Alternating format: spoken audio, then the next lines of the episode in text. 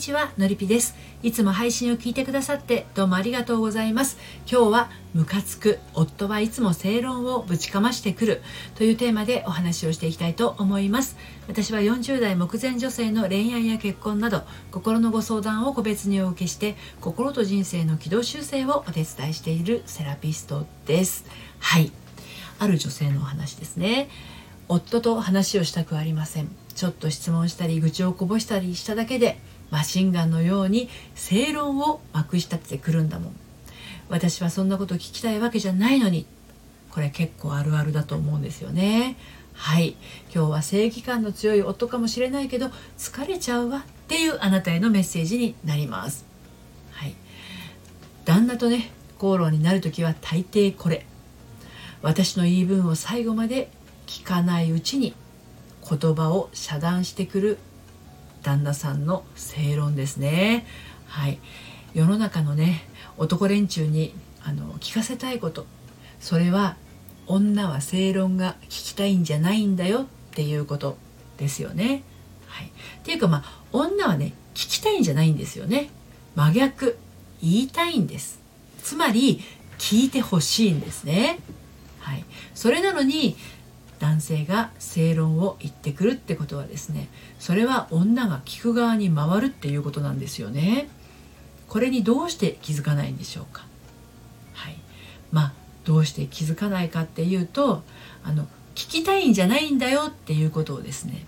男性側が知らないからなんですね。はい。ということで今日も3つに分けてお話をしていきたいと思います。1つ目夫と話したくなくなる妻へ。そして2つ目が正義の味方の正論攻めにうんざり。そして最後に3つ目正論を言わせない方法。はいこんな感じで進めていきたいと思います。そして今日の内容は私の公式サイトのコラムでも綴っていますので読んでみたいなというあなたはスタンド FM 配信の概要欄からあのリンクからとあの読んでみてください。では早速1つ目。夫と話したくなくなる妻へ。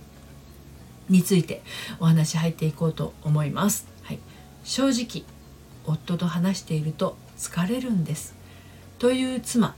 はね結構聞きます。これはねご相談者様だけではなくて私の友人にも数多く存在する悩みの一つですね。何を隠そう？私もそう思ったことがあります。はい、まあね大体あの男性っていうのは正論をぶちかましてくるんですけど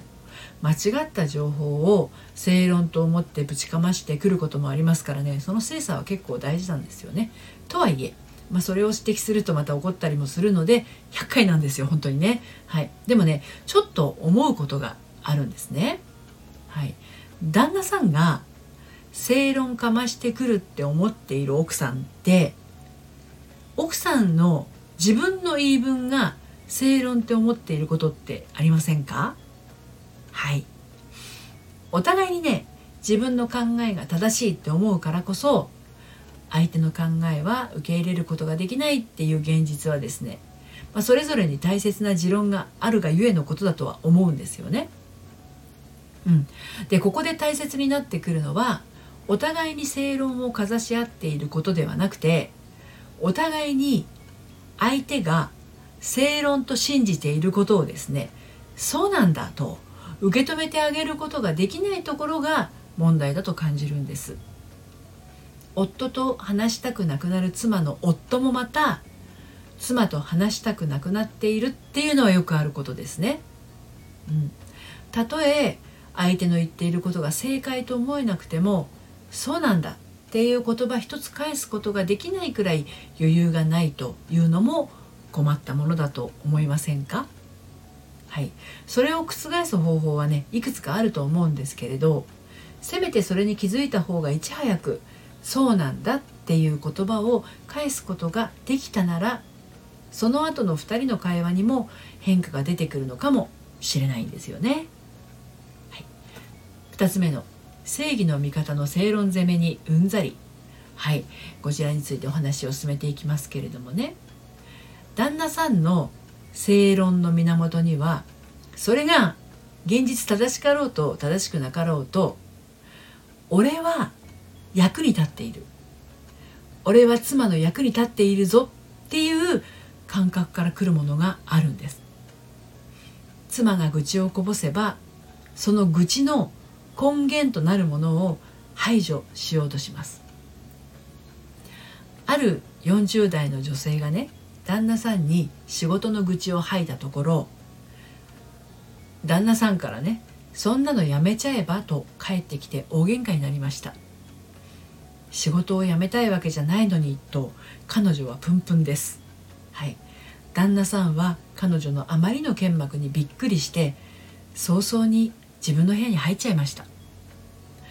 都合が悪くなるとうちの旦那はすぐに逃げな逃げ出すんです。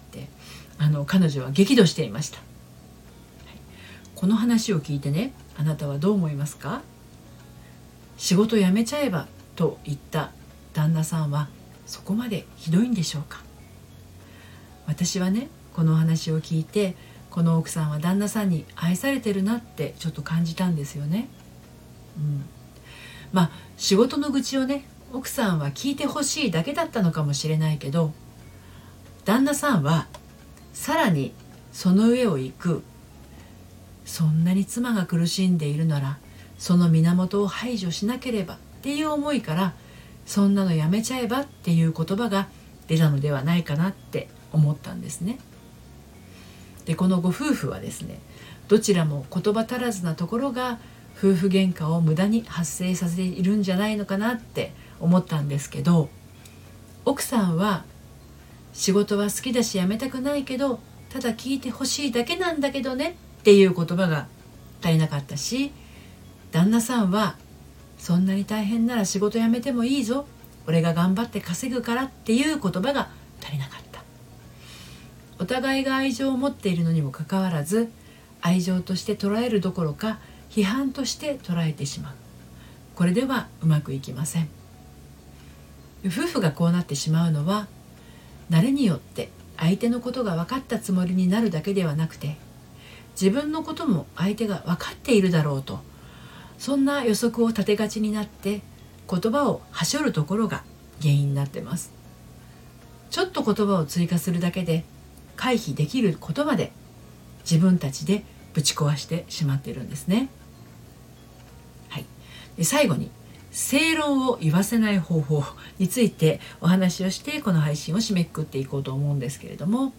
とはいえですね旦那さんが正論をぶちかましてくるのって正直まあ鬱陶しいっていうことは間違いないんですよね。はい、だから聞いてほしいだけなんだけどって前置きするのはもう忘れずに行いましょう。はい、これねどうして必要かっていうと正論を求めていると思われているという旦那さんの勘違いを阻止するためでもあります。うん、正しい考えを伝えて妻を救おうとか妻の苦しみを僕が取り除くんだっていうね正義感でいっぱいの旦那さんの愛情をなんだか気分が悪くなるだけの正論に変換しちゃう前にちゃんと伝えておけばもしかすると旦那さんの方から「そうなんだ」っていう言葉が出てくるかもしれません。うん、多分あのあなたはねそうなんだっていう旦那さんの言葉を聞いたならそうなのよって返せるはずなんですね。それをあなたの愚痴を最初からそれはそうしてるお前がダメだろみたいに言われて否定されるからムカつくんですもんね。うん、ただねただねこれ大事なんだけど男の人って意味のない会話とかエンドレスな話ってね苦手なところがあります。だって井戸端会議が好きな奥様たちをねこう何時間も見かけることはあっても井戸端会議が好きな旦那さんたちって見かけることあんまりないと思いませんか？はい。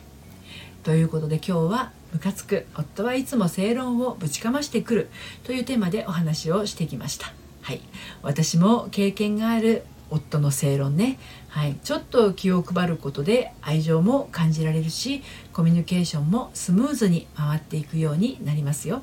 はい、いつも夫婦喧嘩に発展しちゃうっていうあなたはご相談ください。ご相談はこの配信の概要欄のリンクから受付をしています。そして毎週金曜日はメルマガを発行してるんですけれどもこちらは悩みで心がよどんでしまったアラフォー女性のハートがみるみる透明度アップして悩みを突破していく秘密をお届けしています。バックナンバーが読めないメルマガなので気になったらこちらも配信概要欄のリンクから登録してみてください。ということで今日も最後までお聴きくださってどうもありがとうございました。それではまた。さようなら。